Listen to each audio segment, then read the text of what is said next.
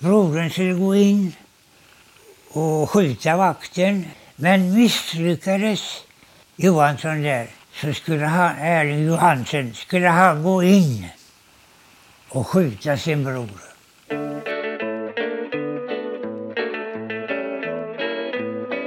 Hej och välkomna till del två av vår eh, serie om Stig Roths spiondagbok Kontakt över gränsen. Mikael Hylin heter jag och vi fortsätter vår eh, intervju med eh, den fantastiske 93-årige Göran Larsson som då var bara 17 år när han började arbeta för Stig Roth och M-gruppens den hemliga M-gruppen, det vill säga Svenska försvarsstabens västsvenska avdelning under den hemliga underrättelsetjänsten kallad C-byrån. Del 2 om M-gruppens otroliga arbete för att hjälpa Norge och Sverige faktiskt. Så mycket nöje!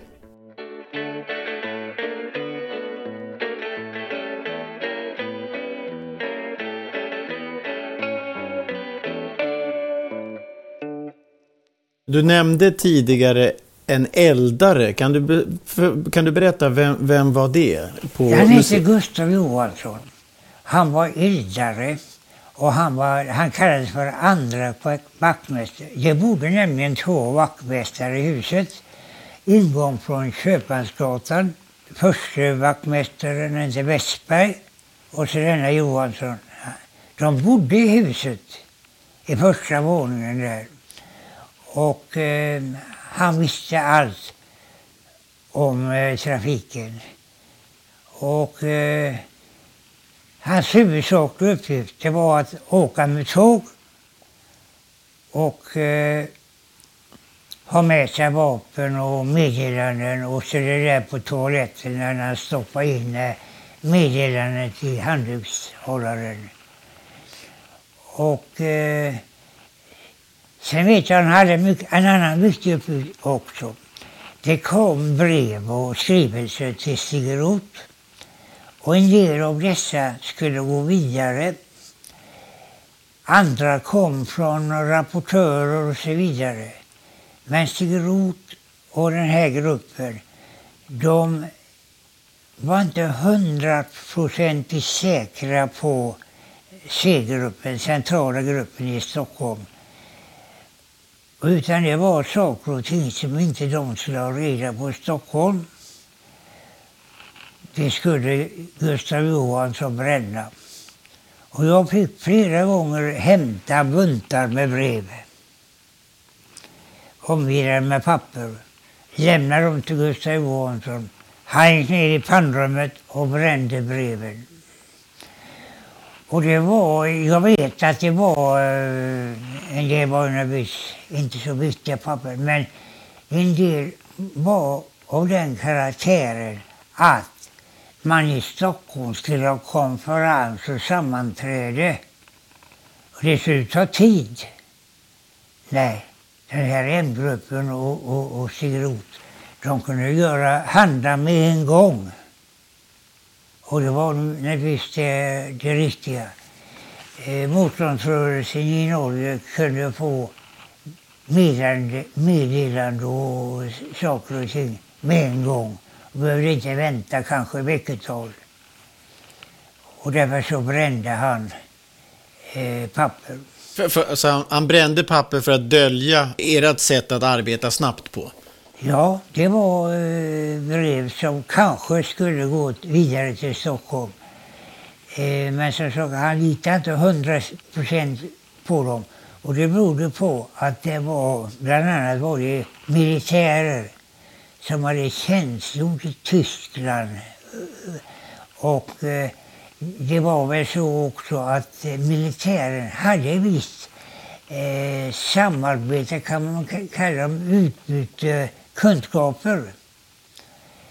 Eh, det har man väl läst om senare att man hade. Och det visste, visste Stig Roth och var väldigt försiktig med. Men, men det, var, det var underrättelseverksamhet i, i allra ja, högsta grad? just det. Ja. En annan, eh, hur, hur viktig han var, den här Gustav Johansson. En gång skulle jag med en väska till central, en väska med vapen. Mötas i Groth. Då sa han att tåget går eh, 6 och 15. Nej, han sa inte att tåget går utan möt mig 6 och 15. Jaha, då var det 6 och 15. Men då gick tåget. Eh, vi hade missförstått det hela. Jag hade gott om tid. Och där stod jag med väskan och var alldeles ifrån mig. Och så tänkte jag på mig själv, nu får vi ha sparken. Vad gjorde jag? Jo, jag gick till Gustav Wahlson. Så här är det, den här väskan, den eh, missade jag. Så ordnade jag, sa han. Alltså han hade kontakter då med Stig Roth. Och då, det är ganska roligt förresten. Stig Roth han sa till mig så här.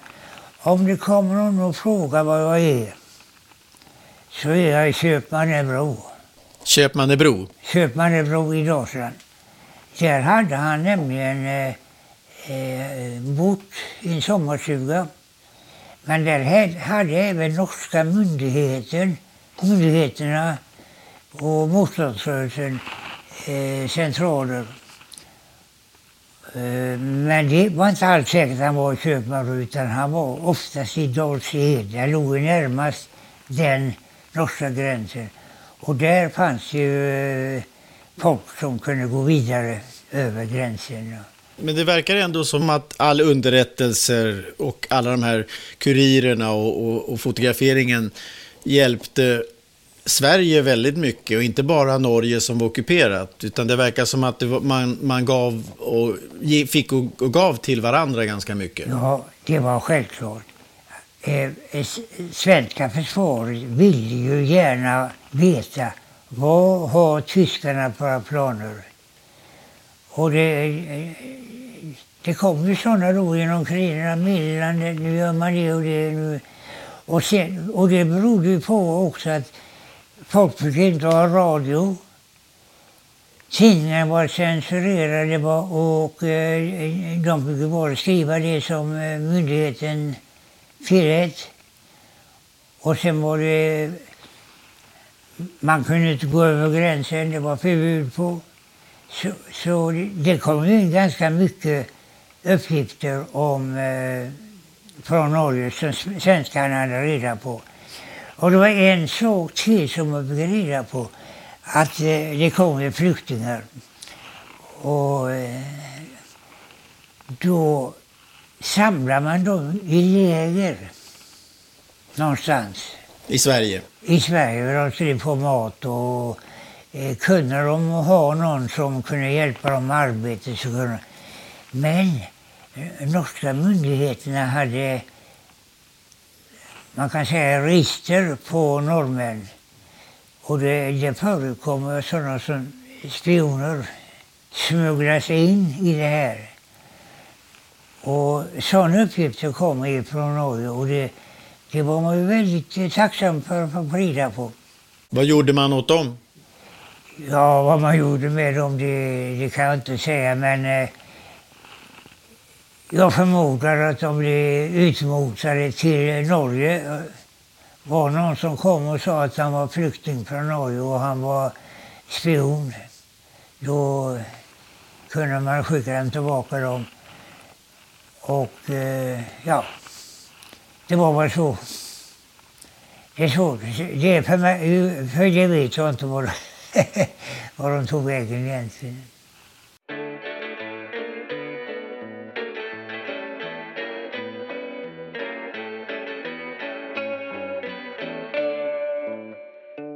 Men Stig Roth han berättade ibland om eh, sabotage och hur de, han, framförallt berättade han hur de hade lurat tyskarna.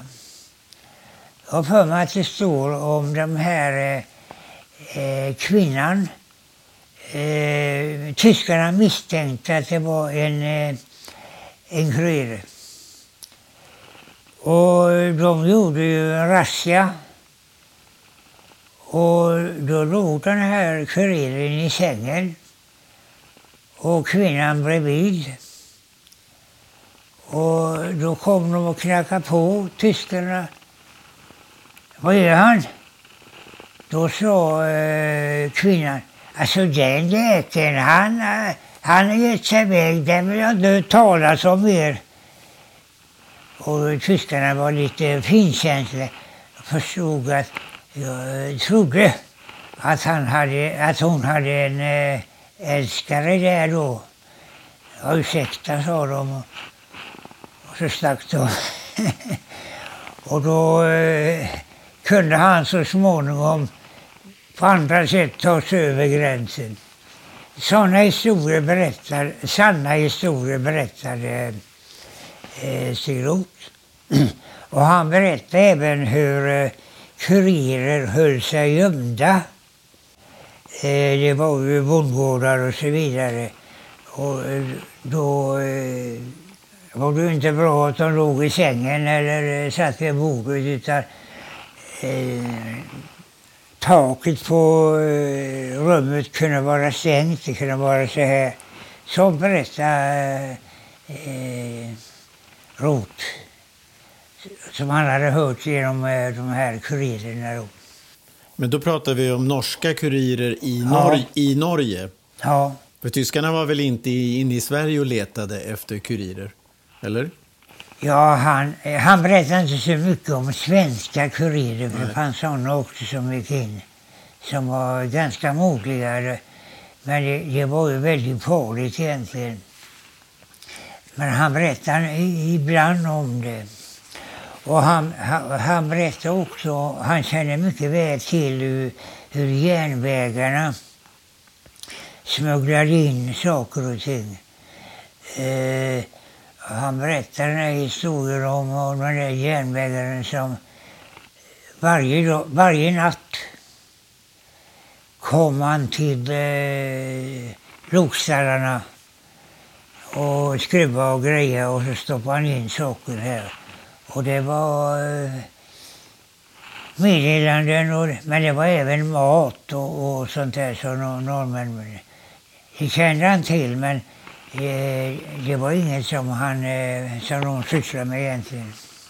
Men det står ju i eh, den här fantastiska boken Kontakt över gränsen eh, mellan Dalsland, Östfold och Bohuslän 1942-1945 som är Stig Roths Ja. eh, vad ska man säga, memoarer eller dagbok. Men där står ju också att, att man fraktade tonvis med varor till Norge. Ja, ja. Eh, Vad, vad var det för varor? Jo, jag var själv med en, någon gång i Nordstan och hämtade kaffe som kuriren skulle ta med sig. Men han, han hade ju vapen och han hade annat, kläder och så vidare, så han kunde inte ta så mycket. Så det var ofta en liten påse. Och det är intressant därför att vid ett tillfälle så kom det ett vykort från Norge. Det var över eh, sån här ja, fjällandskap. Ganska naivt kort egentligen. Fjäll, höga fjäll. Så stod det så här. Jag är på tur i Norge, i fjällen. Vi dricker kaffe och har det bra. Då var det en signal att han har kommit fram och att de hade fått kaffe. det, det, det var ett, en sån här rolig grej. Men det här maten, eh, det, han, hans medarbetare, Brådfors och den andra killen, eh, det var mest de som ordnade det. För det, det måste ju fram till gränsen och så skulle det på olika sätt över. Eh, eh enligt min uppfattning så står det väldigt lite, så har man skrivit väldigt lite om de där medarbetarna. De är fotograferade där, men de gjorde väldigt mycket. Då. Brådfors sitter nere, han var väl sergeant. Och, och den andra, Nordenberg heter den andra, han var löjtnant tror jag. Ja. Bråfors och Nordenberg var väl hans närmaste... Ja, Ja. ja. De, de träffar jag väldigt ofta. Men som sagt var, de pratar aldrig. de hälsade på mig. Aldrig, aldrig ett ord de sa. Nej. Men varför tror du att eh, Stig Roth gjorde det här för Norge och Sverige? De riskerar ju ganska mycket ändå. Ja, men alltså de där två medarbetarna de var ju, de var ju valda utav eh, försvaret. Okay. C-byrån. Mm. Och eh, Roth, han började ju 1940. Men chef då var ju eh, Gustav Munthe. Men Gustav Munthe, han gick ju till och med in i Norge och blev till och med tillfångatagen. Eh, jag vet inte om det står i boken. Han, han var ju så trött så han, på ett ställe så han såg järnvägsvagnen, gick in och la sig där. Och när han vaknade till då var han på ett annat ställe och där kom tyskarna och tog honom. Hej Hitler sa han och så vidare och så vidare. De har inte ens undersökt honom. Han hade pistol i bakfickan. Eh, men eh, då svenskarna tyckte ju att han gick för långt. Därför, jag ska säga en sak till. Det står ett namn i den här timmerhuggargruppen, tror de hette, i Dalsland. Det var norrmän som skulle ligga i närheten av Dals-Ed och hugga timmer. Men i själva verket så utbildade de sig eh, som poliser, kallar de sig för. Va? Att de skulle gå in så fort de kunde i Norge. Och en av tränarna hette Erling Johansen. Tyskarna var ju ute efter honom och hans bror. Och eh, det var så att en, en eh, motståndsman, nu kommer jag in på vad jag skulle säga, motståndsmännen fick tyskarna tag i dem så sköt de dem eller de plå, pinade dem till de erkände. Man vet ju inte hur mycket man skulle eh, stå emot. Jo, den här Erling Johansson hade en bror. Han fick order att gå till ett, eh, det var i Halden antagligen, att befria en fången motståndsman som tyskarna hade. Och den motståndsmannen, han visste allt. Och då förstod de det att de skulle pressa honom. Men den här Erling Johansen, han fick order att följa med den brodern. Brodern skulle gå in och skjuta vakten och ta motståndsmannen med sig. Men misslyckades Johansson där så skulle han, Erling Johansen, skulle han gå in och skjuta sin bror. Och då är det ganska tydligt alltså att, att motståndsmännen de riskerar ju sina liv. För de, de blir utsatta för, för det här att de pinar dem. Jag erkänner saker och ting. Hur, hur gick det när han skulle frita sin broder? Gick det bra? Jag, jag vet inte hur det gick om de sköt. Eh, eh, det gjorde de antagligen. Den här Erling Johansson han sköt antagligen den där eh, fångvaktaren. Så, så han klarade sig. Och, eh, men han tvingade sig fly och, kom som sagt var till Dalslandsgränsen där han officiellt var eh, hugg, huggde ved. Men de eh, utbildar sig till eh, poliser. I den boken så är han, eh, det finns en fotografi på det här lägret. Så fort fredsslutet kom så första dagen så stack de iväg till Norge.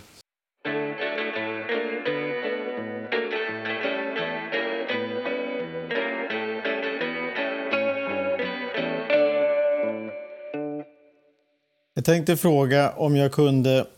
Två, två namn som jag tänkte höra om du känner till. Kai Holst, norrmannen, motståndsmannen Kai Holst. Känner du till honom? Nej, det var ju så här att eh, jag, jag har nog träffat kanske hundratal som kom till ROT. Men det nämndes aldrig några namn. Utan de hade ju fingerade namn, hade ett nummer bara. Jag har till och med mött, eh, det var ju nedsläpp av engelska fallskärmshoppare. Eh, och de släppte ju ner vapen. Och, men eh, två engelska fallskärmshoppare blev nedsläppta någonstans i Dalsland. Och de tog sig till Göteborg. Och eh, de kom till museet och gick eh, upp i översta våningen helt oskyldigt. Så sa Ro till mig ändå, nu det går två, två engelsmän upp i, hämtar dem. Varför eh, antagligen var så att det var, det var några andra som störde Stig Roth då. Så de blev bara ensamma. Jag hämtade dem. Och han intervjuade norrmännen då. De, de hade väl en del att säga. Vad de, vad de eh, förhandlade vet jag inte om. och det var ju mycket känsligt för det var utanför Dals Och de var ju rädda att eh, folk, militären och, och, och folket här skulle se. Därför att de hade satt upp eh, sådana här eh, lyktor eller eh, som, som lyste. Så när flygplanen kom skulle de se var de var och så släppa. Och de var väl rädda för att eh, dalslänningarna skulle hitta det här. Men det gjorde de aldrig. om, om dalslänningarna såg det, varför skulle det ha varit illa? Ja, alltså det var ungefär som eh, eh dalsvenskarna visste ju att det var militärer och så, men de skulle inte veta detaljer. Och att, de, att det kom engelsmän och släpper ner vapen, det skulle de ju inte veta. Och att det förekom smuggling, det visste bara de som var själva gränsen. Och, och så var det en och annan militär naturligtvis. Eh, de, det stod ju lagar och paragrafer. Man skulle följa eh, lagen. Man fick inte smuggla. Man fick inte bära vapen. Och man fick inte vistas inom de här områdena utan att särskilt tillstånd. Och eh, jag vet att efter kriget så bland annat var det uppe i Bohuslän, i Strömstadstrakten. Där var det en, eh, jag tror det var landsfiskal. Han hade nekat att göra något som helst. Han följde regelboken och lagar och paragrafer. Och han såg inte åt sidan, utan han såg bara i dagboken. Och den var eh, eh rot på och sa att skällde ut honom kan man säga. Du, du, nämnde att, att uh, kurirer och norrmännen, alla, du visste inga namn, alla hade siffror. Varför var det viktigt? Man kan säga att det kunde varit andra som figurerade på det. Och eh, de här kurirerna som bodde på Storgatan i lägenheten, de fick absolut inte blanda sig med, med befolkningen. För det var ju norrmän som kände dem. Hej Johansen, hej hej. Nej, de hade ett nummer eller så. Och det hade ju den här eh, Rot också, hade ju ett namn, hade ett nummer eller vad det var för någonting också. Kommer du ihåg vad det var? Nej, jag kommer inte ihåg det. Det har, det har jag glömt. Men eh, jag har ju eh, jag funderar ibland, det, det fanns ju många kända motståndsnamn. Eh, exempelvis gick en film för eh, fem, sex år sedan när en motståndsgrupp i Norge och en speciell motståndsman sprängde ett arkiv i Oslo var det väl, där de hade namn på unga norrmän. Och det var ju, antagligen var det så att tyskarna de missade sitt folk mer och mer. De var ju tvungna att sända ut ungdomar. Och då skulle de ta alla dessa unga norrmän och sända iväg till Tyskland. Eh, och eh, det, var, det var ett namn där. Det, det, är, det är Kai Holst. Hallå? Det var Kai Holst. Ja, så var det det? Ja, han, han var med och sprängde det. Ja, ja, när du säger det. Jag undrar nämligen om jag har träffat de där eh, mera kända. Det vet jag inte. Nej. Utan det är bara, du möter den och den. Eller eventuellt ett nummer, så de bara säger. Så, så jag, jag vet inte om jag har mött de där stora motståndsmännen. Men det, det tycker jag var väldigt... Eh, den, den insatsen som de gjorde där, det var ju fantastiskt alltså. Eh, därför att hade, hade tyskarna tagit dessa norrmän till Tyskland och de hade ju nedskjutna naturligtvis. Ja. Det, man kom, det kommer på sig där ibland. Paulsen-affären, känner du till den? Paulsen-affären. Nej. Nej. Eh, Sirot han, han talar ytterst sällan om andra grupper och spioner och sånt där. Ytterst sällan han gjorde det. Bara vid ett tillfälle så talade han om pengar. Om det var försvaret som betalade honom och alla dessa, alla dessa chaufförer och medarbetare han hade. Det talade han aldrig om hur, hur det finansierades. Eh, så fort han kom till eh, Dals-Ed eller eh, Köpmannebro så skulle ju han åka med bil någonstans. Och, mm, men han vad var det vid ett tillfälle han talade om eh, och det var att han skulle överlämna pengar till motståndsrörelsen. Motståndsrörelsen skulle ha pengar. Och det skulle en kurir ta hand om och gå in i Norge med. Men var dessa pengar kom ifrån, det berättar han aldrig om. Så, ja, det vet jag fortfarande inte var, var, var de fick pengar ifrån. Men det var en sak dessutom. Det var ju många kända personer som inte var, man kan säga, politiskt engagerade utan de hade bara pengar, affärsmän. Jag gick väldigt ofta till vissa, ja, nu har jag glömt namnet på de flesta, men uppsöka dem och fick saker och ting tillbaka. Jag misstänkte att det var pengar, helt enkelt. Eh, det var aldrig några vapen eller eh, matvaror, utan det var alltid kuvert. Och då, jag misstänkte att det var pengar som han kunde få på det viset och arbeta med på olika sätt. En annan sak som jag gärna skulle vilja berätta det var det att jag var ju kontorsvakt. Och de slutade halv fem tror jag det var. Halv fem. Då gick alla hem. De som inte hade något annat att göra ikväll. Och Rot sa till mig. Du går inte hem förrän du har talat med mig. Och det, det betyder att jag var ofta den sista som lämnade eh, museet. Jag hade nyckeln till eh, museet var ofta den eh, sista.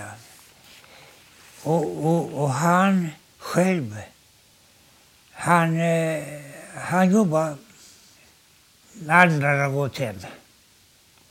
Han jobbade natt och dag kan man säga. Och han berättade för mig, det står i boken där, att eh, det stod i tidningen att det hände inte så mycket med museet. Det var inga större utställningar och en och annan föreläsning var det, men det, det var inte mycket. Då gick han till Malte Jakobsson som var ordförande i styrelsen. Och då är det så att han kände Malte Jakobsson mycket väl och han kände hans dotter som hette Ingrid Jakobsson som var konsthistoriker och hade, eller arbetade på konstmuseet där Stig Roth hade arbetat. Så de var mycket goda vänner. Men då sa han det här, så här är det.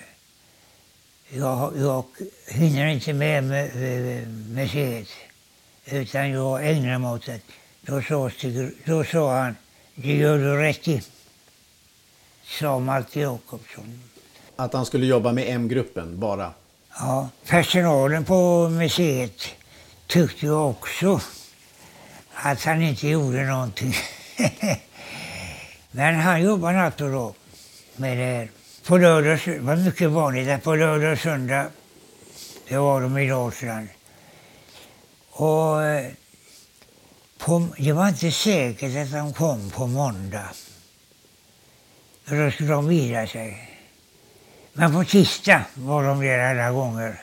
Då, då var det dubbelt upp alltså. Då fick man ju kuta och stycka sig. Men eh, när han inte var där, då var det rena semestern.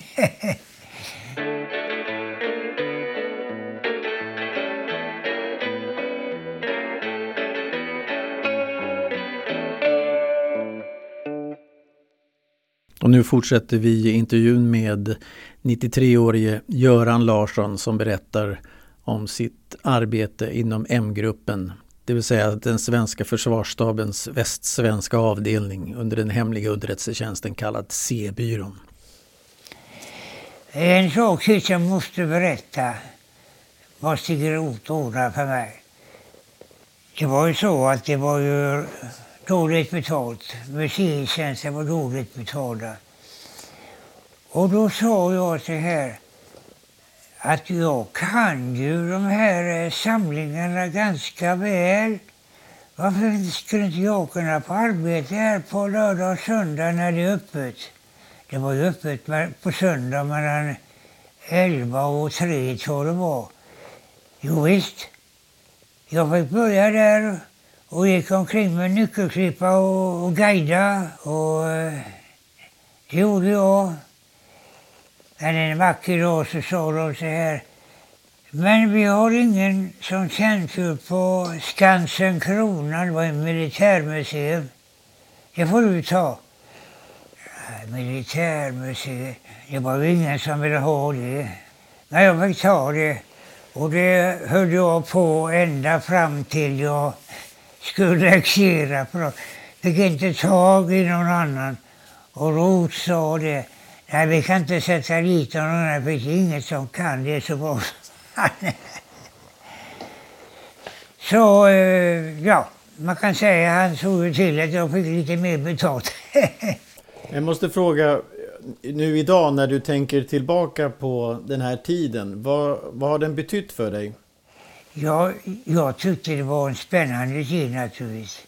För jag fick träffa människor som jag inte skulle ha träffat annars. Eh, militärer, fick jag, höga militärer och poliser och, och andra människor. Och, och förutom dessa eh, kurirer och, Och eh, flyktingar, norska flyktingar framför allt.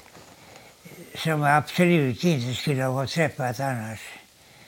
Och eh, man var ju ung. Man fick se och höra ganska mycket. Och det, det, det var en spännande tid kan man säga. Hur, vad tror du att ditt Stig Ro och Stig Roths arbete, hur tror du att det har påverkat eh, historien? Ja, kan, man kan säga så här, det fanns en föregångare där som hette Bergström som var med i den här gruppen.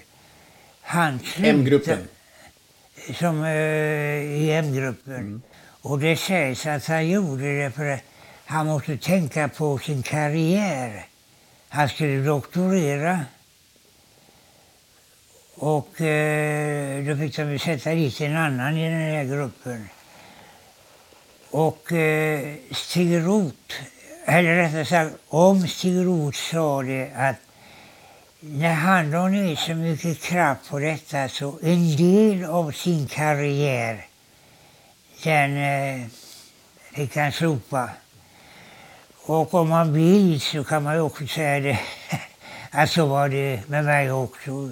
Jag kunde börja tidigare med eventuellt med någon form av karriär. Men eh, jag förstod att det var viktigt och höll på så länge det gick. Hur, hur viktigt tror du att M-gruppens jobb var för Sverige och Norge? Ja, det var som jag kanske har sagt tidigare att eh, norrmännen, en framstående motståndsman, han sa att det värdefullaste var att de visste att det fanns en kontakt, att det fanns människor som stod på vår sida. Men eh, det är självklart att eh, deras arbete innebar att de räddade många människor. Som kurirer och andra som skulle bli skjutna annars. Och att eh, hela riket, Sverige, fick veta saker och ting som de inte skulle ha fått veta tidigare. Så jag tror nog att eh, och sen ska man komma ihåg att det, det var den här gruppen i det här området. Det fanns ju an, andra grupper på andra håll också. Summa summarum så var det nog ganska viktiga saker ändå. Men det är svårt att bedöma det naturligtvis så här långt efteråt. Men den här mannen, den här norska smugglaren Einar Sörensen, vad känner du till om honom? Nej, Eh, det känner jag inte till egentligen om eh, smugglarna, det gjorde jag inte. Men eh, det, utan det, det jag vet det är sånt som man har fått reda på efteråt. Mm. Och eh, jag har rest i Dalsland med järnväg och jag träffade några järnvägar och de sa att alla järnvägar i, i, i, i Dalsland var smugglare. Och det var en, eh, en nazist som jag hade anledning att lägga mig i lite vad han gjorde. Och eh, han sa, och han blev eh, dömd för eh, spioneri bland annat. Men han sa långt efteråt att var det någon som skulle skjuta så var det järnvägarna, sa han. För han förstod ju det att mycket av trafiken det skedde genom järnvägarna. Mycket av det här går inte att jämföra idag, för idag finns det andra kommunikationsförbindelser. Eh, men på den tiden så var det kurirerna och vad man kunde smuggla över. Det fanns inget annat. Radio kunde man inte, man kunde inte sända brev. Så det var ju viktigt på den tiden. Den här, den här eh, jag har läst om Kai Holst, att han, han, han sysslade, väldigt, eller sysslade en del med likvidering av, ty, av norska nazister och dubbelagenter. Känner du till någonting om det? Ja, ha, eh, de, de, grupp, man får nog säga gruppen som sådan, de hade noga kunskap om eh, eh nazister och, och eh, även svenska nazister känner de till. Och jag, eh, det satt en dag en man utanför museet och hade vikit ihop sin tidning så den var inte större så här. Och eh, jag tror det var dagstidningen. Det var nazisttidningen. Och han var anställd som arkivarbetare. Han har varit journalist på den tidningen. Och arkivarbetare var ju sådana som var arbetslösa och sådana som hade svårt att få, få jobb de fick eh, skrivarbeten, kopiera böcker och sånt där. Och det var en sådan. Och då nämnde jag för Stig Roth om den här mannen som vek ihop sin tidning och inte ville visa att han läste Nasse-tidningen. Ja, det är bra att du säger det, sa han. Men vi har noga koll på dem. Det var ett bra avslut på den här eh, ja. intervjun. Tack så jättemycket Göran Larsson. Det var väldigt trevligt och, och att få träffa dig och kul att du ställde upp. Stort tack! Tack för det. Men det är ju så, det är, ju, det är långt tillbaka i tiden. Men rätt vad det så kommer det fram saker och ting som varit med om. Det var jättebra.